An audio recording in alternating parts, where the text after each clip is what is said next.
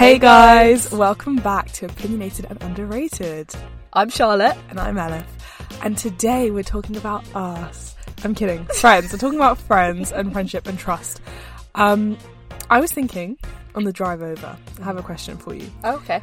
Kind of unrelated. When you're recording these podcasts, Yeah. do you think, uh, do you have someone in mind that you think about that you're like, oh, this person could be listening? Hmm. It depends on the topic. Yeah. I think when I'm just doing something like this and I'm just chatting away to Elif, I kind of imagine like my friends listening because it's that kind of atmosphere. It's the kind of it's the kind of way I'd speak to them as well. But when I'm talking about there are certain topics that we approach and they really make me think of people. Sometimes people that I know I've had conversations with, sometimes people that it's kind of targeted towards, sometimes people that I know completely disagree with me and I Yeah. think would find it like really oh, oh. we dropped the phone. I think with the podcast, I'm I'm glad that it doesn't it doesn't feel as performative now. I think we've kind of we have stripped it back a bit. Like we're literally recording this in a car, which is apparently our new favourite Well, recording place. I don't know how. Obviously, apologies for any shoddy um, sound quality last episode because that was Mm. we were working with one mic. Yeah, we were working with. one We're now two girls, one no, no, two girls, two mics. Yeah, that is actually very true. but I think Uh, I like that I laugh. like that. no, but my point is, um, the podcast doesn't feel as voyeuristic as it used to because number one, it's not like a big, oh my god, they're doing a podcast. Uh, Like Mm. people have accepted it now. It's been like what coming up to three years. Damn. Yeah, exactly. But I think what I actually struggle with is really weird. It's like my most like intimate moments, like I'm in the shower. I like I- sometimes I narrate I narrate my inner monologue and I just think about who's hearing it.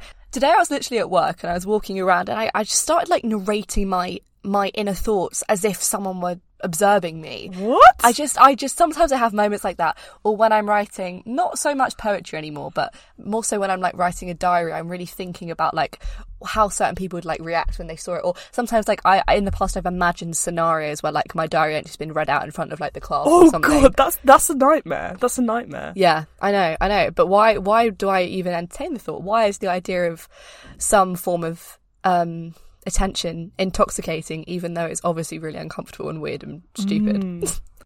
But what about you? What do you think about when you record the podcast? Um, I think like you, it depends. Mhm. I think if I've had a conversation, do you know? What, do you know what actually who I think about is the latest person who's discovered it. I know of. Oh, I, I know. uh, Someone just popped into my head. yeah, me Yeah. too. I don't know if we're thinking about the same, but We definitely are. yeah. so, um, and so then I'm like, because then that's like a fresh perspective. Do you know what I mean? Whereas Mhm. like everyone else, I know they've already like had their like their their opinions already. Yeah. But then equally, like you said, if it's a topic that I've spoken to someone about, I think about them, or if it's like my biggest critic. Yeah. Do you know what I mean? Someone who I someone who I know listens to the podcast and is probably going to disagree with me. Yeah. And I don't know that like subconsciously maybe I pander to it then. Mm. I wonder that if I knew, if if someone told me everyone's going to 100% agree with everything you say, I probably would go further. I probably would say more. But it, I, I know it's just, I, I feel like such a hypocrite sometimes, but it is that thing of like, you're not hypocritical for just existing. You got to like make it as easy for yourself as you can. Okay, so my main question today Mm-hmm. to you is what is your biggest deal breaker in friendships? Oh, that is a really good question. I think I'm not necessarily one of the people who's like, you have to give equally to what you take, because I don't believe that that's always possible. And I think it's natural that there are times where you're giving a lot more than you're taking and times where you're taking a lot more than you're giving. But I don't like to feel like the friendship is unbalanced. And I don't like to feel like I'm thinking about it more or caring more about it or putting more effort into it than the other person is. But equally, if I'm ever in a situation where I, I feel bad that I'm not putting in enough effort or the friendship for some reason, it, it maybe it's my fault, but it just isn't balanced. Like that really throws me off too. Yeah, that's a really good point. But also, I, I don't know. I agree to some extent because I'm like, yeah, no one wants to feel like the, you're the person who's putting in more effort. I don't mind feeling like that sometimes. I really don't, as long as it's not consistent. Yeah, okay, that's fair enough. Because there's a lot of things I'm of, I'm willing to overlook if they're not consistent as well. Is what I've Mm. noticed. Like Yeah. it to me, it's like when it starts becoming a pattern. Yeah. What about you? What's your deal breaker? Um, I would say okay. I was just thinking about it because I just I don't know if it's a deal breaker, but for me, one thing that really also throws me off is when they're not like super super happy for you Yes, that's a really good one. or like they because the thing is when i when i actually like when i care when i care about my friends not okay yes i get super happy for them obviously but i'm not very good at like articulating that or showing that but when i but i do get really angry for them Mm. like when when i actually like someone or care about them i get way more angry for them about things than i would myself Okay. so when if if like some injustice has happened to me or just something's pissed me off and they're not like Validating it, like feeding into it. yeah if they're not like getting on my or just like yeah like feeling it for me i'm like that that's not a deal breaker but i'm like oh you obviously don't care then Yes, completely. And as you said, it's not necessarily whether you're making a big song and dance and jumping up Yes, and down and clapping yeah. your hands, because for some people that's not how they. That's definitely how I express my emotions. but that's not But that's not how you express your Yeah. emotions. But we're equally happy for each other. Do you know what I mean? yeah i was thinking about how like how we initiate friendships so Mm. how we go from acquaintances to friends because i think if if like when i'm cr- like initiating a new friendship I let a lot less things slide than I would do in an already established Yes. friendship. And on top of that, the way you connect with people you don't know yet, like the only way to really like start getting intimate with a person emotionally is you have to start sharing things. And to me it's like I have to like assess how much I trust them before I do that. But like how am I supposed to do that if we're not already close? And to get close you have to be able to like share. Well, that's the thing. I don't actually think I've made any close friends for a, for a few years. Like I, I've become close with people that I already knew, but that's because I've had years of experience and foundation to like build upon and like assess the situation. I see. Yeah. Um, like how do you decide to trust that people with that information because they're because also it's it's known they're just sorry wow, ah, this is really revealing but people are just gonna can use that like people bank that information and then they will use it against you do you think that? yes I don't think you're entirely wrong, but I think that's a very cynical view to take. yeah Some people bank information subconsciously, not consciously. But I wonder if. I think that's the thing. Everything can be used against you, but you've got to assess whether they're the type of person who would do that. yes but how can you assess that on a brand new person you can't Are you not willing to dabble in friendship until you're certain it will work out? Because I think for some people, they're happy to sort of stick their neck out, have an experience. They're like, okay, that that's not the person for me. Wind it back Hmm. in. Whereas, are you wanting to be sure that you've made that kind of the right decision before you stick your neck out in the first place? Yeah, I don't. I don't share. I don't share details that I like. That would constitute sticking my neck out. Mm. I dabble, of course. Yeah, I dabble. I have. I have many a dabbled in friendships, yeah, but I don't. I don't start like giving out actual usable against me information. I think it's interesting how when you think of emotional int- intimacy, your first thought is weaponization. I mean, I'm not trying to psychoanalyze you, but I think it's an interesting route to take. I think it's an interesting route to take Yeah. because I think for a lot of people, like even if I absolutely detested a person, I couldn't ever imagine like sharing something personal as a form of payback. Like that's just not a route I would go down. Yes, no, no, no. I know. Yeah. I wouldn't want that. No. why I don't. Yeah, no, I completely get that. And so for me, the the intimacy is trusting that person not to. Okay, so your intimacy comes from trust. I, I don't know. Is it? I don't know if it's. This is even what I mean, but I wonder if my intimacy comes from like love. But what? How can Yeah, you? but yeah, what is that? yeah. What? What is love? What is Love, love? baby, don't hurt That got so loud. I'm so sorry, headphone users. Yeah. No, but that's trust. Yeah, that's true. Actually, I think... For me, it's like, oh, I can tell you this because I trust that you care enough about me to not use it against me or to tell anyone else or no no not even like secrets don't tell anyone else i don't care about that like speak away but to like yeah to weaponize it I think it's really interesting because when I was younger, I used to like really overshare a lot. I Yeah. used to want to get the attention wherever I could, and I'd volunteer very personal information That's to anyone who even showed the slightest bit of interest. And I don't like the way that made me feel. I didn't like the way it made me feel. right right But it was kind of addictive because it was like you kind of.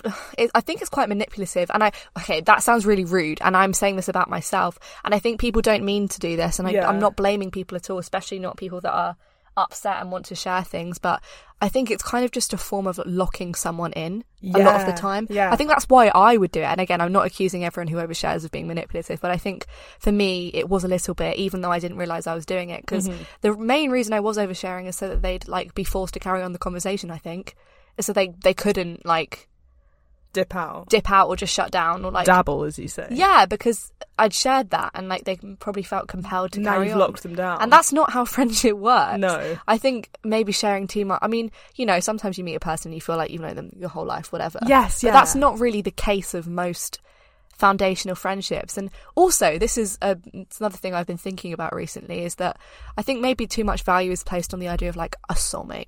Like you're my twin flame. Mm. Twin flame. You are my one and only. You are. It's it's you and no one else Yeah. because then if it's that if that is what you're aspiring to and you're i'm assuming you're going to have more than one friend in your entire life how can anyone in your else in your life even compare Yeah. do you know what i mean if you have a twin flame what who is everyone else to you like Dabblers.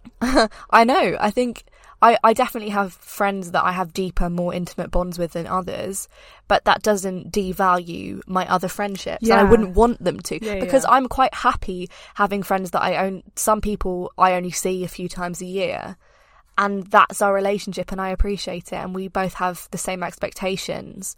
Um, and then there's people that I very deeply trust and know a lot about me, and yeah, This is going to sound like um inhum no inhumane. no no no no no wrong wrong vocab Uh-huh. um like mechanical Okay, actually no i don't i think this is completely normal but i have friends for like different purposes right.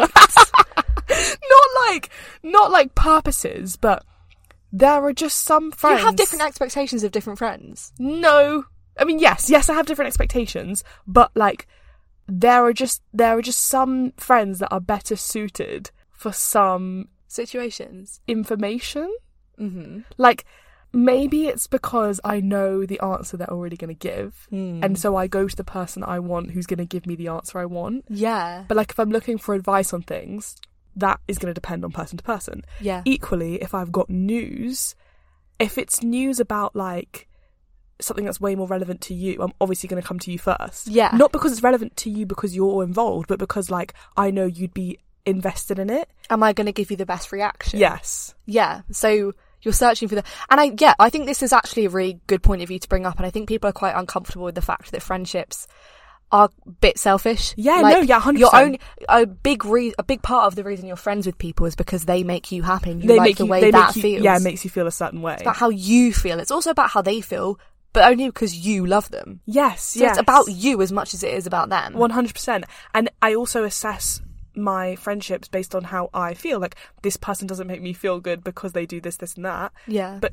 ultimately it's because i feel this way not because they're doing that Yeah. that the friendship isn't solid yeah. Do you know what I mean? It's not like this person does this. It's it's no, they make me feel this way. Yeah. And that's why some relationships and some people are more addictive and therefore more prone to toxicity than others is Mm. because it's like the, it's because of the way they make you feel. Yeah. That's a really, really good point. Thank you. Charlotte, my teacher validation friend that I go to. I don't even mean to. It's just me as a Good person. point. Very good Well point. done. no, no, I like it. It's good. yeah.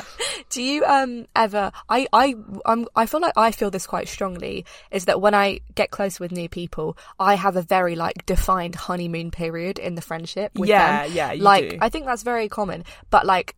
I have an overwhelming sort of like rush of love and appreciation for this person because they're new in my life, and it's like I'm like, oh my god, I'm so glad they're in my life now, and everything I do with them is like super fun, and I'm like super excited to hang out with them and like do things, and then eventually it's not that I like them any less, but it's just like I know they're in my life now, so it's not like I'm not so awestruck. I'm just I'm you know of course they're in my it's life. It's just it's just like a, a mellow level of gratitude rather Yeah. than like, oh my god. But then I think I used to what I used to really worry that I was an unappreciative person because if I wasn't being bowled over by waves of gratitude, I felt like I was being ungrateful. Yeah.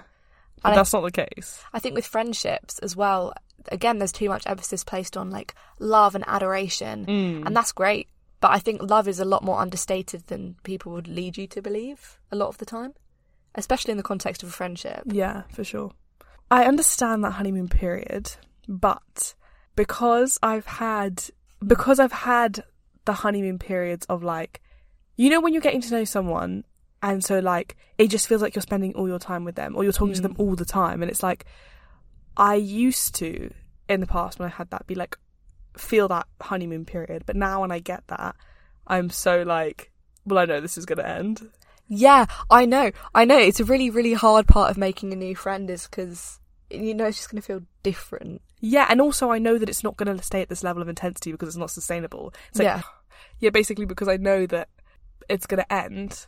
It's not that I'm not enjoying it while it's happening, but it's just like there's an undercurrent of like I know that this isn't going to stay like this for a long time, and therefore I, yeah, I guess I don't enjoy it as much Yeah. as I used to because I used to be like I used to become very heels. enamoured with people. Yeah, yeah, I'd be like, oh my god, like new person, new person, and then now I'm more like, I know you're temporary. Even, even like, even just friends in general. I'm like, oh, I know that you're.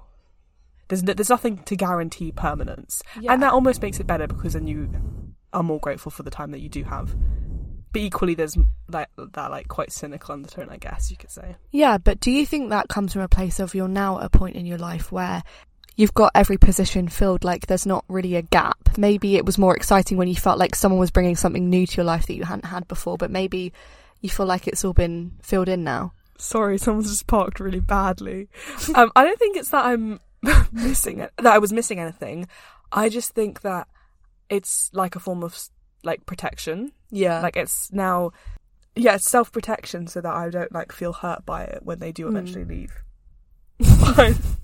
it's a bit dire, but I No, I think I, know. get where you're coming from. no, but that's the that's the it's a stat it's a sad state of affairs, but it's the truth. Okay, well on the flip side then, what do you, what is a toxic friendship? What do you define a toxic friendship as? I feel like I haven't had a toxic friendship for a long time. Yeah, I think that was definitely a thing of like year nine, year toxic friends. I just feel like all my friends who are actually my friends, I just they're all just good. Yeah, but I I, think just- I, t- I think I tell you why. I'll tell you why I think that is, is what I'm trying to say. Because as you get older, um, and as you experience more things, you have a lot more of a solidified sense of self, and I think you stop attracting the wrong people. I think once you're a lot more firm in who you are, your circle of friends is better. Like as I said in the last podcast, like once you're a happier, like more loving person, it will be reflected in the people that are drawn to you. I still feel like there are plenty of people with really toxic friendships, though. I have to say. that's true, and that's not their fault. A lot of it is stuff of circumstance as well. Like you have to see this person, or you grew up with them, so you feel like Mm. you have to love them, even though you've both changed so much since you were five. yeah, for sure. What would I have to do for you to like say, oh, "I'm sorry, this this isn't this isn't this isn't working out"? I think the scary thing is you'd have to do quite a lot. Yeah, Like I Cool. really, good to know. but, but it's because I am very. I'm. I think what you'd have to do is change my perception of your character. Because right now, if you did something weird, I would definitely think it was out of character. Because I would still fundamentally believe that you are a good, lovable person, and you've just done something weird. And I think I'd. I d- th- whether I should do this and whether this mor- is morally right is I'm not even. I, it might not even be, but I think I'd find it a lot easier to make excuses for you if I genuinely believed that you were a good person. But if you'd started to change my perception of you as a person, then I would, you know, I, there would be less excuses made for you. I'd find it easier just to let go.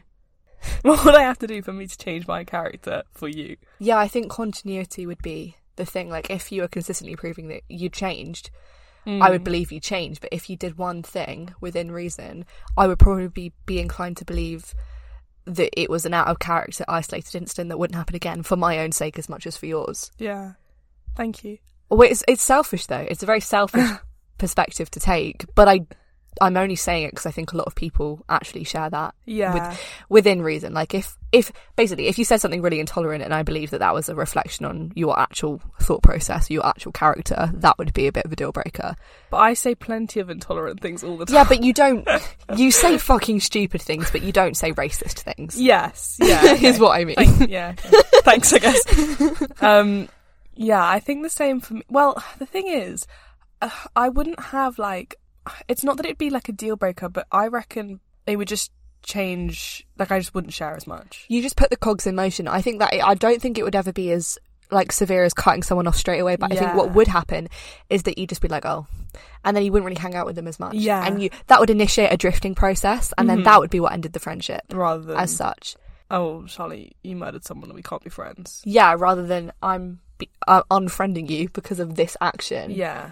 You just be like, oh, I'm kind of going off her now. Yeah. And you spend less time with me, and that's probably how it would end. Great prediction. No. Let's, yeah, if we actually break up as friends, this will be really funny and awkward to listen to. we could do like a breakup podcast. Yeah, sure. If we break up, let's do that. Okay. I don't want to break up though. I don't want to break up either. Cool. Cool. but no one wants to break up anyway. That's true. Uh, have you got any other perspectives on deal breakers that I haven't mentioned? Um, I feel like my deal breakers for someone way more like established as a friend is obviously like yeah, mm, the bar is way way higher for someone that I'm like because obviously we're going to uni. We're going to Yeah. make a lot of new friends. we're going to make loads of new friends. Yeah, but we're going to what meet a lot of new about. people. And I'm thinking like, okay, what is my criteria? What am I? And I think the thing is, if your core values don't line up, we're not even going to go there. right?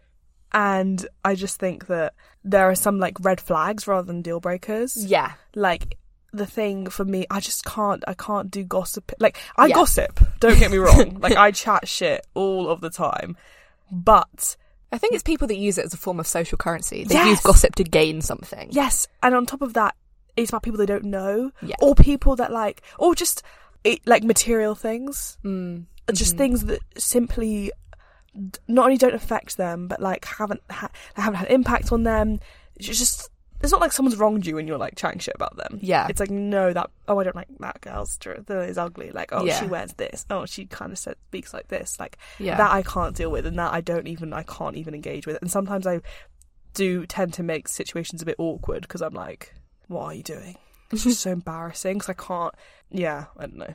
But I think that's what's like unique about basically net, like networking events in a non like work sense. Like university, you're going to meet loads of new people, loads of Mhm. new times. Like new job or like new social circle is you can afford to be a bit more picky from the get go. Yeah, But if it's like the slow evolution of someone you've sort of known for a bit over time, like maybe things would go under the radar that you yeah. if you'd have met them on and found that out straight away, one. you probably wouldn't have even gone there. But maybe I don't know. You lower your top. Is is it wrong to make more excuses to for your best friend than it is for a stranger? well, they're my best friend for a reason, surely.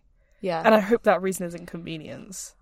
Yep. Absolutely. But also, I feel like if it's been mm, what it's 16 years, then like surely something would have happened by now that Yeah. if it wasn't meant to be, it wasn't yeah. supposed Definitely. to stay a friendship.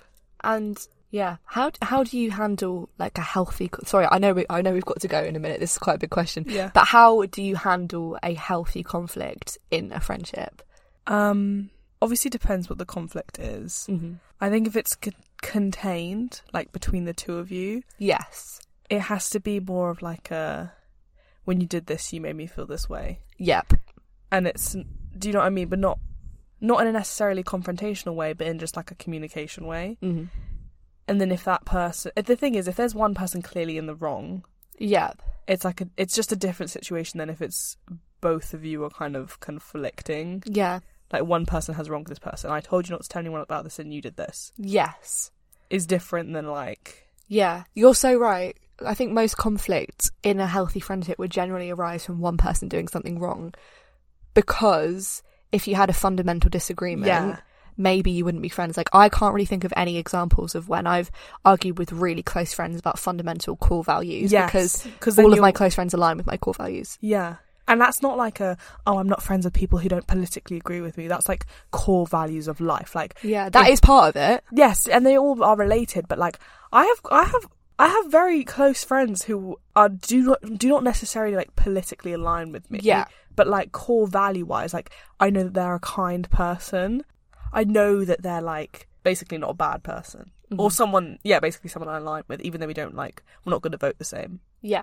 I think at the end of the day, you get quite a quick. Re- if you're meeting someone like from scratch, you get quite a, a strong reading on them quite quickly, Mm-hmm. and you're silly to ignore that. I think it is different when you're evolving a friendship over time, but again, things will stick out to you.